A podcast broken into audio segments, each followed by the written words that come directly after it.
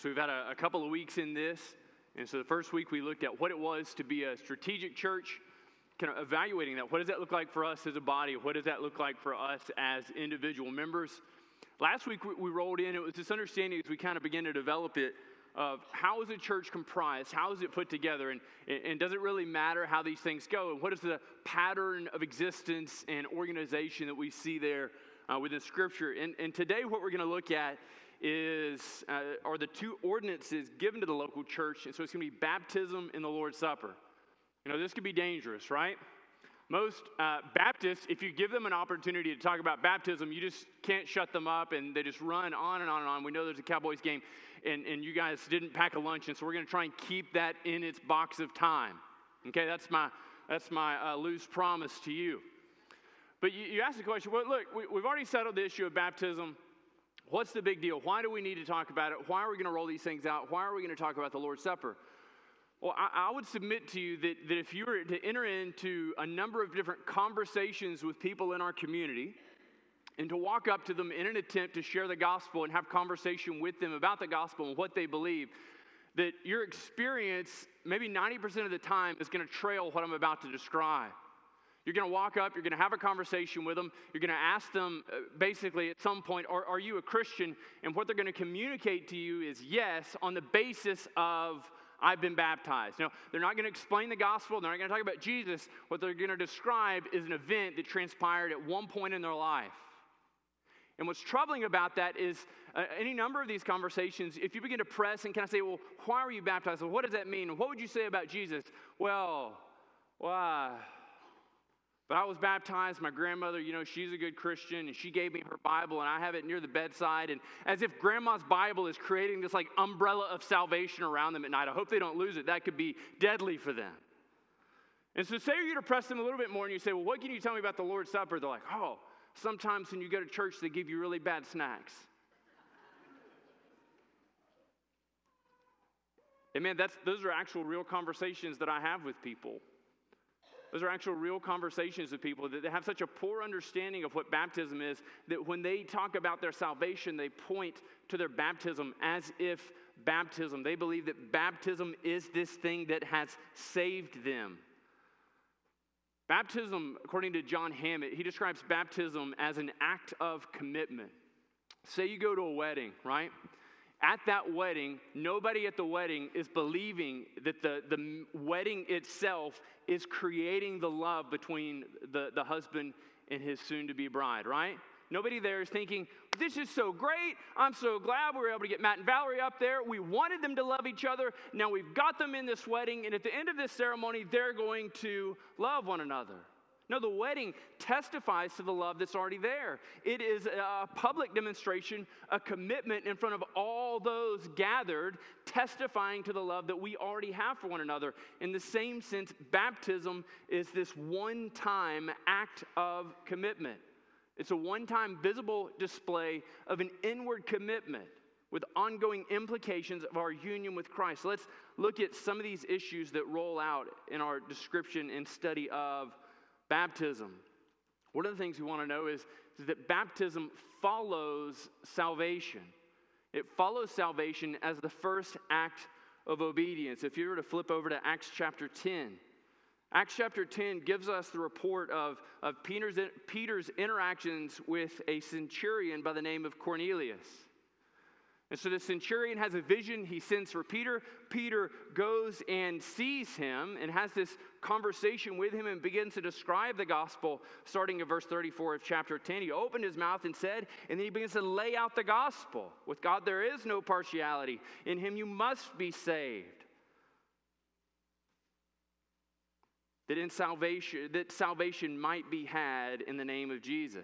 Look at verse 43. It says, To him all the prophets bear witness, speaking of Jesus, that everyone who believes in him receives forgiveness of sins through his name. So Peter's laid out this wonderful proclamation of the gospel to Cornelius and to his household. And while Peter was still saying these words, the Holy Spirit fell on all who heard the word. And the believers from among them, the circumcised uh, who had come with Peter, were amazed because the gift of the Holy Spirit was poured out even on Gentiles. For they were hearing them speaking in tongues and extolling God. So they're praising the Lord. And then Peter declares, Can anyone withhold water from baptizing these people who have received the Holy Spirit just as we?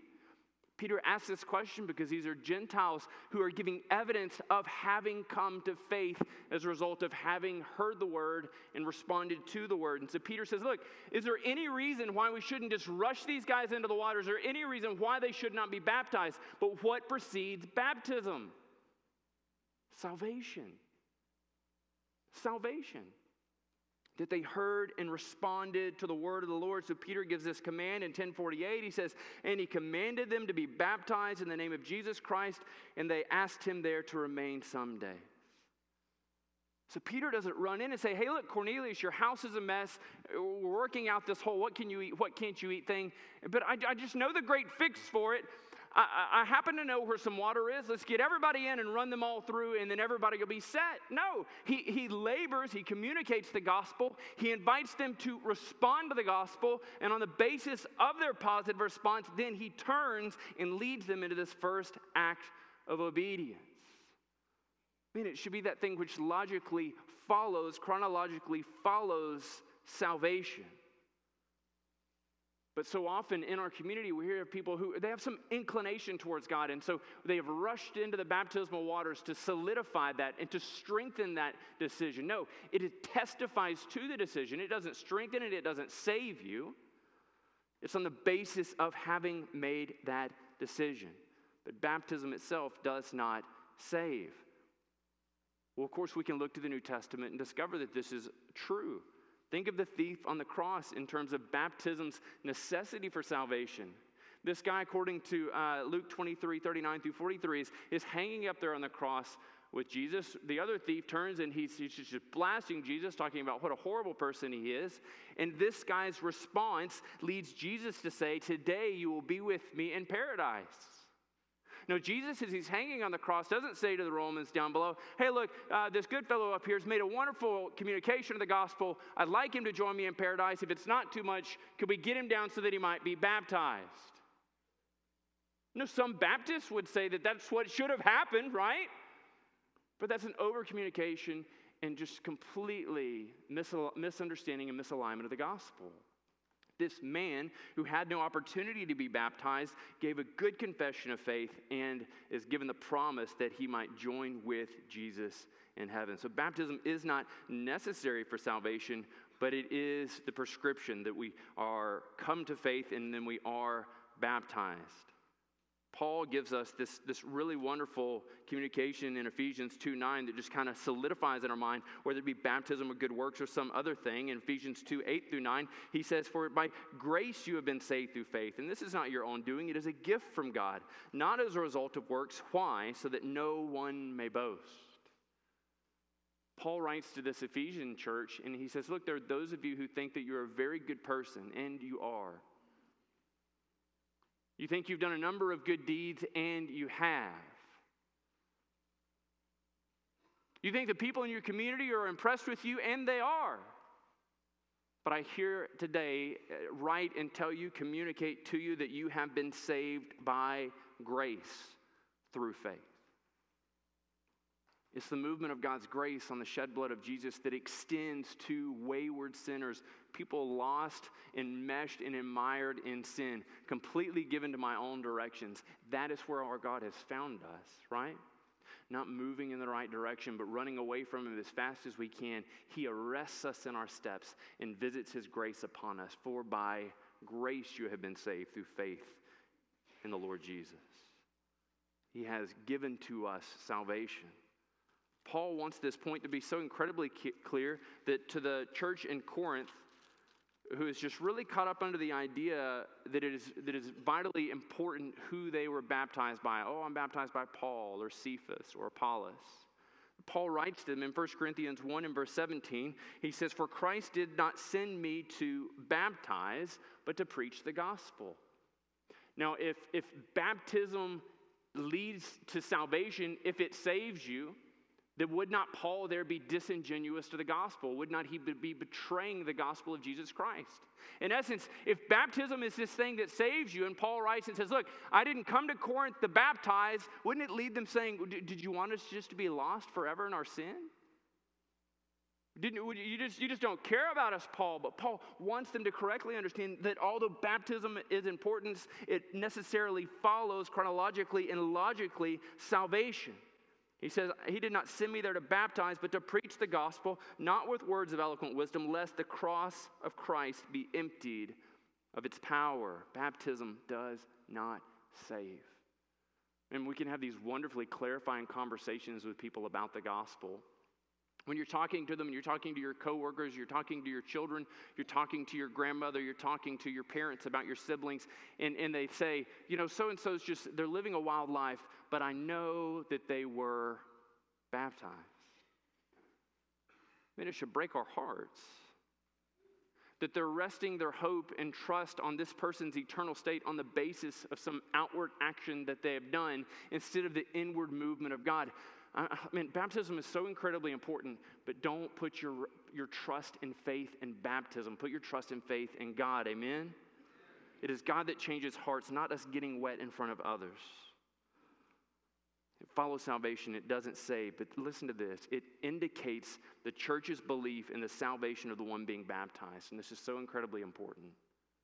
So incredibly important that when we bring somebody up and we're standing there in the baptismal waters, what this says when we're baptizing them is that we as a church body look up there and we say, We know or we trust that Jesus has done a work in their hearts. We trust that he's done a work in their hearts. We give a hearty amen. Jesus uh, writing, or Jesus speaking, and it's recorded in Matthew 16 and Matthew 18, says that what the church gives testimony to, and he uses this binding and loosing language. What they're giving testimony to is a heavenly reality, and they're declaring it here in the earthly realm. They're declaring it where we can see. And so, whenever somebody comes forward and they receive baptism, this is us here and now saying, Yes, we confer, yes, we believe this person to be a Christian. Right? We believe this person to be a Christian. This is why baptism is a one time event. So, it's not that uh, you know, Ken comes to faith and we say, yes, we, we think Ken is a Christian and he's baptized. And then Ken goes out and, well, you just know him. And so he lives this kind of riotous, ruckus life. And then we say, what we need to do is just get him up there again. If we get him up there again, we're just, we're just laying this down. So we get him up there again. He's like, well, I don't know. We're like, skapoosh, bubble, bubble, bubble. We bring him up. He's like, wow, hallelujah, amen. And he's just ready to live his life. And then, of course, we know Ken, and so he's back there to backsliding, and he's off again, and he's just riotous life. He spends a lot of time in Dallas. I don't know if you know that, but he does. And so, like, what he needs is deeper water. Now, we laugh and we say that's ridiculous, but in reality, this is how many of us live out our lives recommitment after recommitment after recommitment. When He saves you, He saves you finally, eternally, forever. Baptism testifies to that fact. It testifies to that fact. And it testifies that we believe that that's true. Paul says that in Romans 6, baptism testifies to the glorious nature of the gospel. In Romans 6, in Romans 6, verses 3 and 4, he says, Do you not know that all of us who have been baptized into Christ Jesus were baptized into his death? He says, Those of us who have been immersed into Christ Jesus, we have union with Jesus, we are immersed, we are in there with his death. We were buried, therefore, with him by baptism into his death, in order that just as Christ was raised from the dead by the glory of the Father, we too might walk in newness of life. So, in baptism and baptism by immersion, this is why it wonderfully figures, displays, and shows the glorious gospel of Jesus Christ. And so we have the person there, and we're standing there with them, and we say, You've been buried in the likeness of Christ's death, and they go down under the water. Just like Christ was lowered down into the grave. And when they're raised up out of the water, it depicts Christ's glorious resurrection from the dead. And the text says, and they're raised to newness of life. And so you are depicting the gospel, you're proclaiming the gospel. And so it gives us this wonderful connection, this wonderful uh, commitment that if you are a Christian, the New Testament has no category or place for you outside of your baptism because you are saved and then baptized. You're saved and then baptized, and your baptism commits you to this local body because they are testifying and saying, Yes, we believe that although Ken was a reprobate, we believe the Lord has done a work in his heart and he has saved him, and we testify to what is transpiring up there. We are committing that he is a Christian. Amen? Welcome, brother. when we were in Prague and we would share the gospel with people, incredibly hard ground. And people described it as plowing concrete because nobody came to faith, right? Everybody's an atheist, less than 1% evangelical. So you enter these long conversations and relationships with people, having them in your house, letting them see the gospel, how it how it changes the way that I speak to my wife and how she speaks to me, how it changes the way we work in our community, how it changes the way our church operates, and, and how it just alters and impacts everything about the way that we live. And what we found is that, that when men and women would come to faith, and they were so incredibly bold in their faith, but one of the things they were terrified to do was to be baptized. They were terrified to be baptized. They said, Listen, listen, nobody can tell that I'm a Christian because that's happened inside. But when I am baptized, my family will be disappointed. My friends won't understand, and I will be completely alienated from my circle of existence. Know, within our cultural realm of understanding living in the Bible Belt, if you get baptized on a Sunday and you tell your coworkers on a Monday, they're going to say, Oh man, I did that two or three times. How was it? Like, it it's just not a big deal. But for them, it so decidedly, decisively marked them as a Christian that it was this weighty thing to walk into. It was this weighty thing to experience. And indeed, it is a weighty thing to experience because baptism testifies to the remarkable change that God has affected in your heart. You were once dead and now you're alive, and we're depicting that in the waters of baptism. Amen? Baptism is a one time initiatory rite symbolizing our sealing of our commitment with Christ and His church. But the Lord's Supper is essentially to kind of take this same metaphor from Hammett. If baptism is a wedding, then the Lord's Supper is an anniversary where you renew your vows. Have you been to very many of these? Where couples get together and, and they celebrate their 50th and they come together and, and, they begin to talk about all the wonderful things that the Lord has done in their relationship, all the various ways that He's moved, and how much He loves her. And, and, and she says uh, how much uglier He's gotten over a period of time, but she's still with Him and she's okay with that uh, because no one else would have him. And so they describe their, their amazing love for one another. And then they begin to renew their vows hold and cherish till death parts us. And, and that's getting closer the older they get. But it's this wonderful opportunity to, rena- to renew their commitment one to another. And that's what we do in the Lord's Supper. The Lord's Supper has this, oh, I, I don't know how, how I describe this, but just kind of this horrible reputation of just being this thing that makes services longer, right? I can remember being a kid and I'd show up and I'd see the plates down front and I'm like, oh.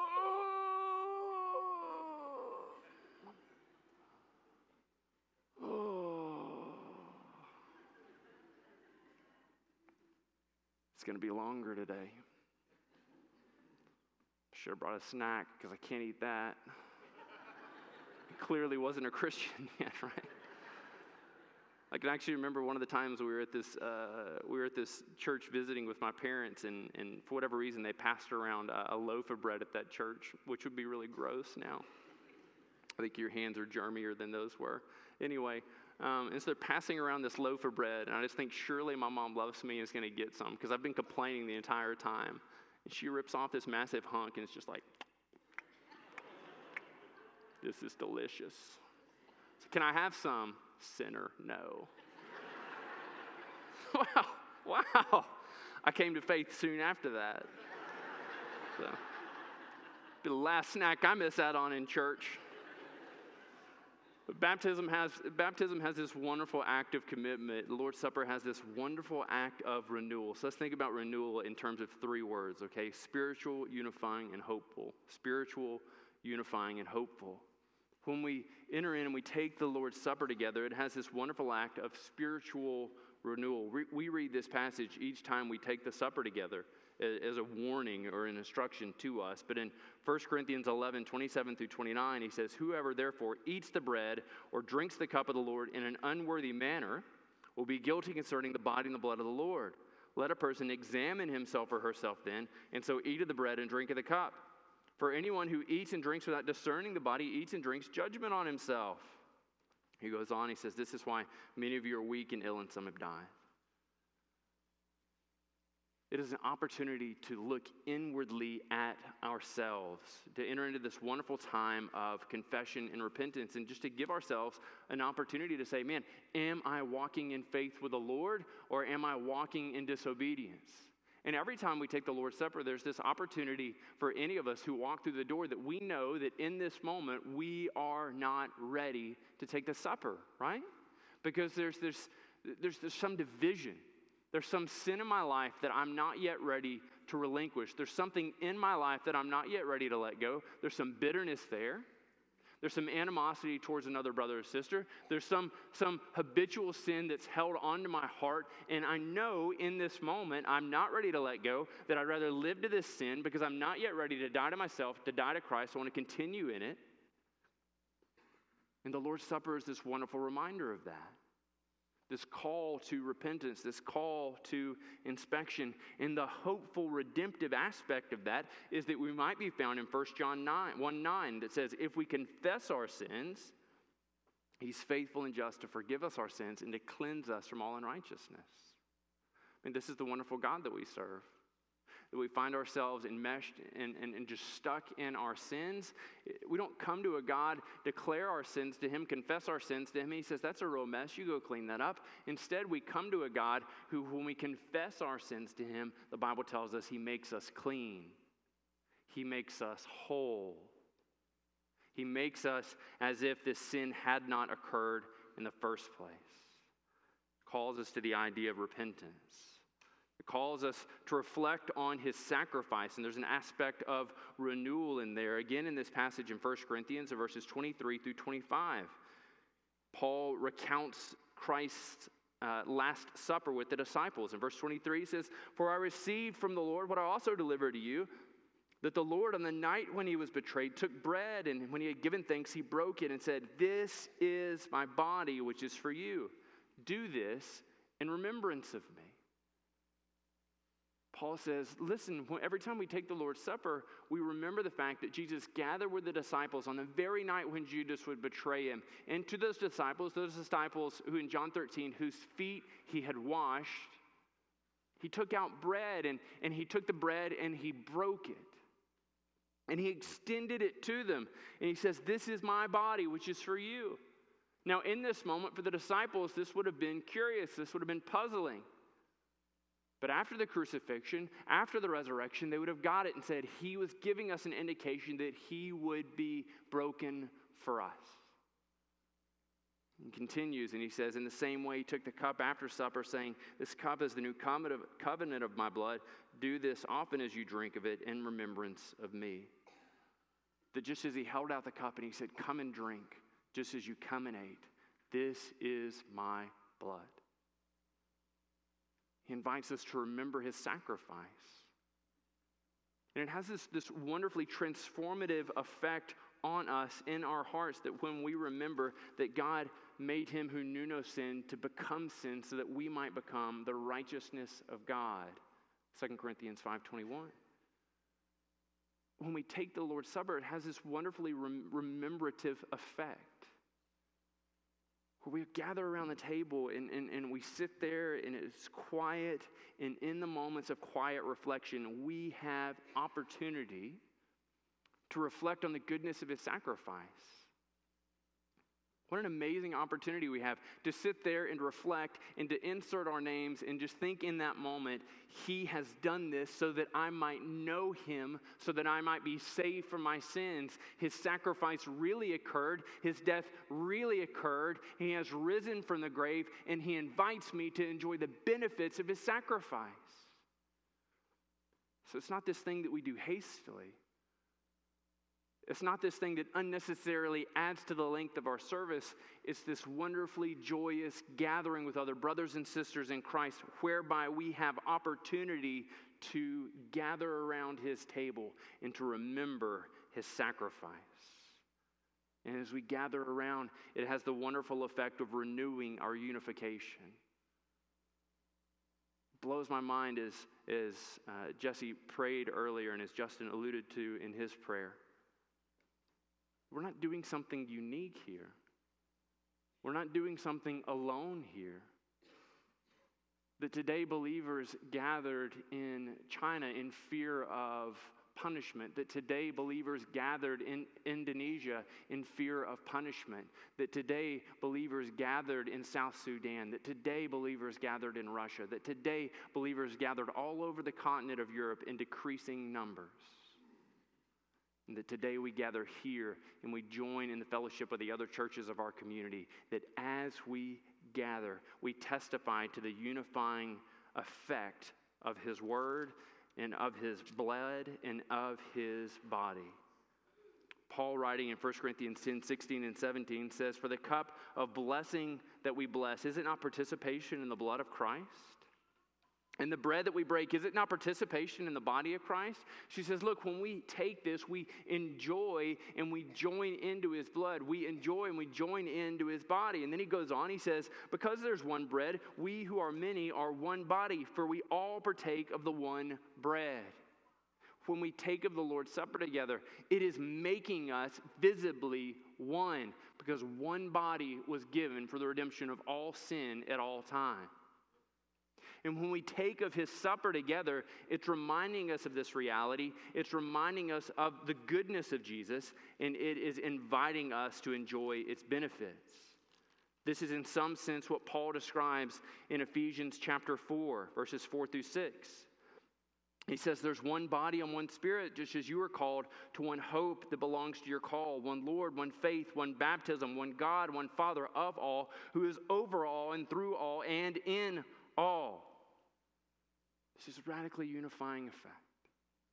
It reminds us of our brokenness and our sinfulness, and we confess it because we want no part of it. We all gather around the table and we remember that we have brothers and sisters in the Lord who are there with us. It brings us together.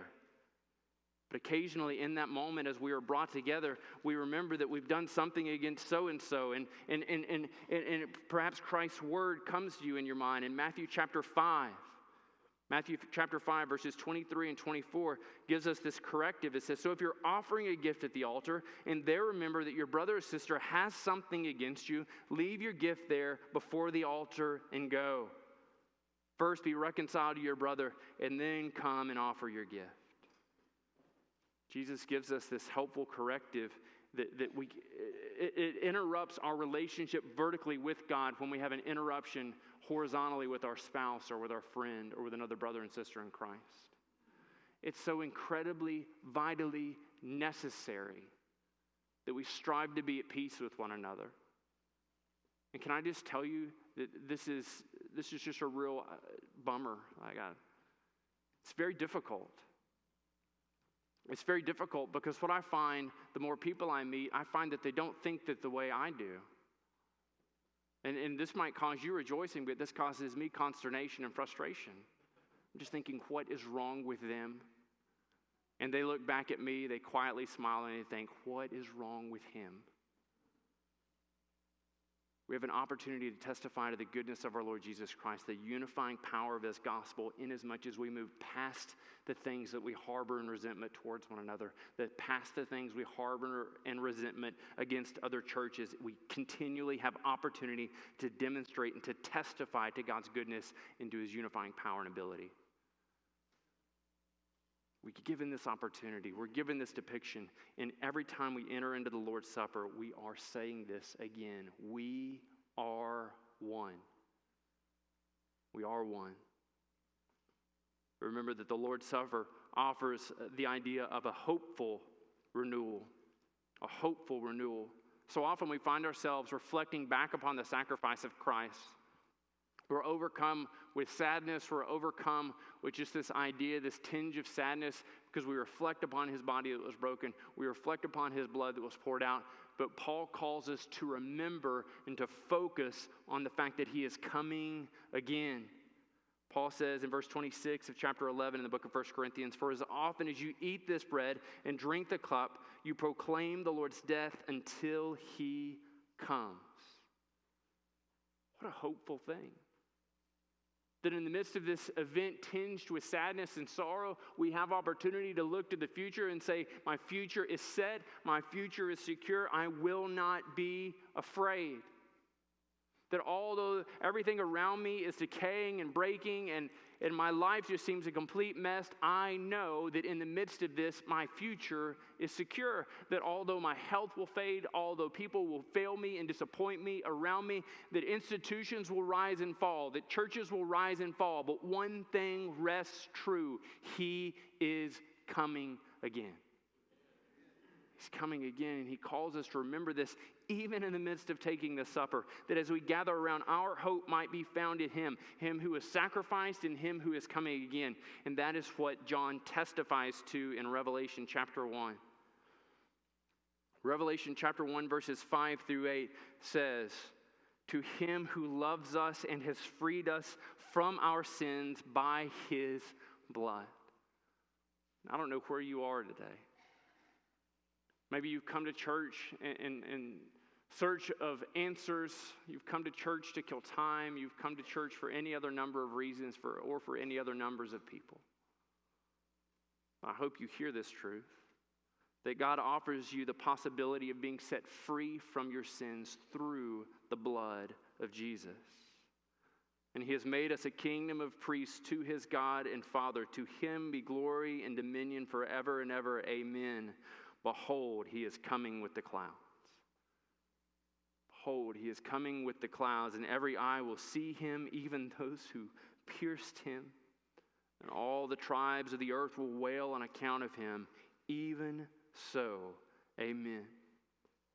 It says, I am the Alpha and the Omega, says the Lord, who was and is and is to come, the Almighty. God calls us to recognize who He is in the midst of taking the supper. He calls us to reflect upon His goodness that He has not left us here wandering in the wasteland, but He has left us here waiting for His return. Waiting for His return.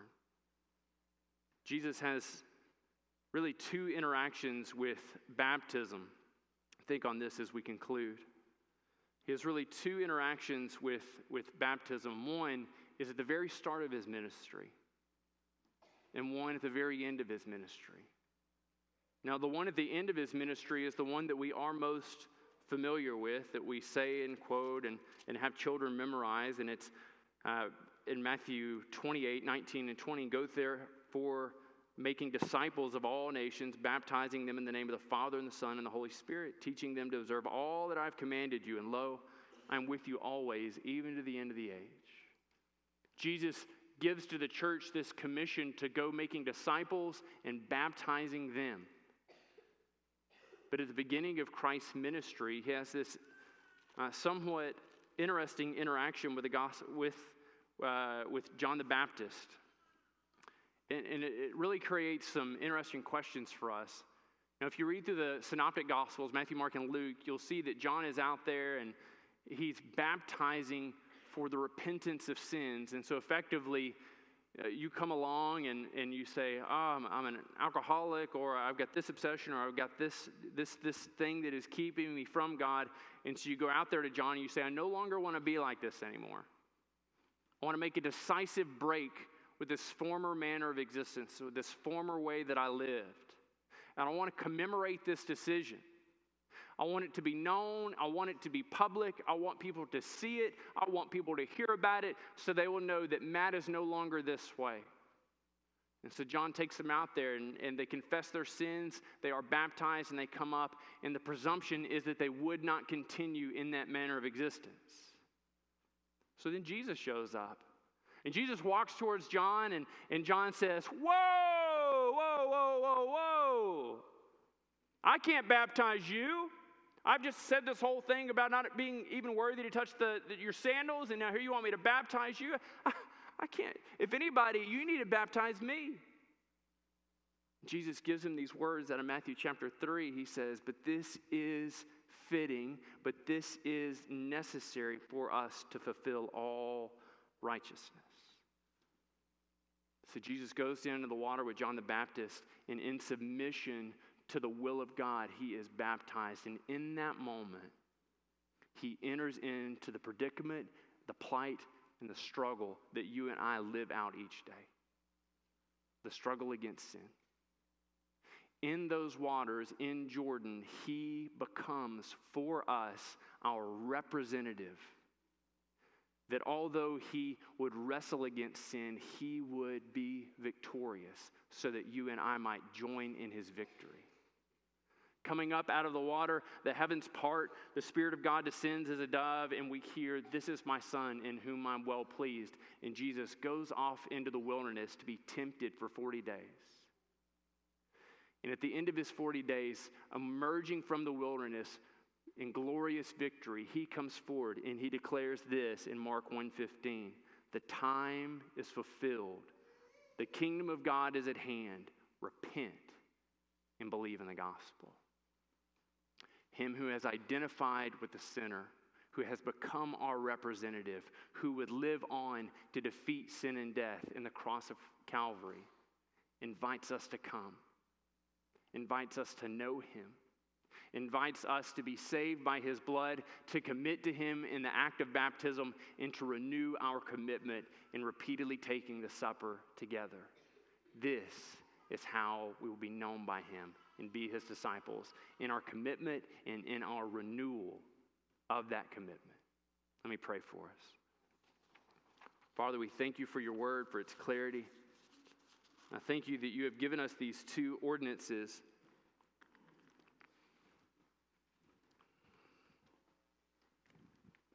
So that we might be able to commit publicly, to display publicly this thing that you have done within our hearts.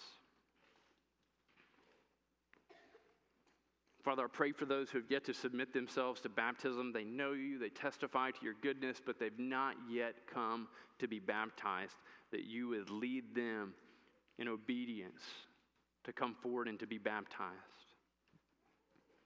And Father, I pray for those in this hearing that don't know you and they're a good and a wonderful person, and nobody would say anything otherwise. But they're living for themselves and living in their own goodness, that you would remind them that you came even to save the good. For the good is far from you. And Father, I pray for all those who need to respond to your gospel, who need a touch from you. Pray for the believer today who just needs encouragement in you. They don't particularly feel close to anybody. They don't feel like they are one. They feel like they are outcasts. They feel like they've been cast off. So, God, would you remind them that they are one, that they are a part of your body? God, would you lead them to a local body, be here at Ridgecrest or some other church, where they might use their giftings for your glory? Father, we submit these things to you in Christ's name. Amen. Amen.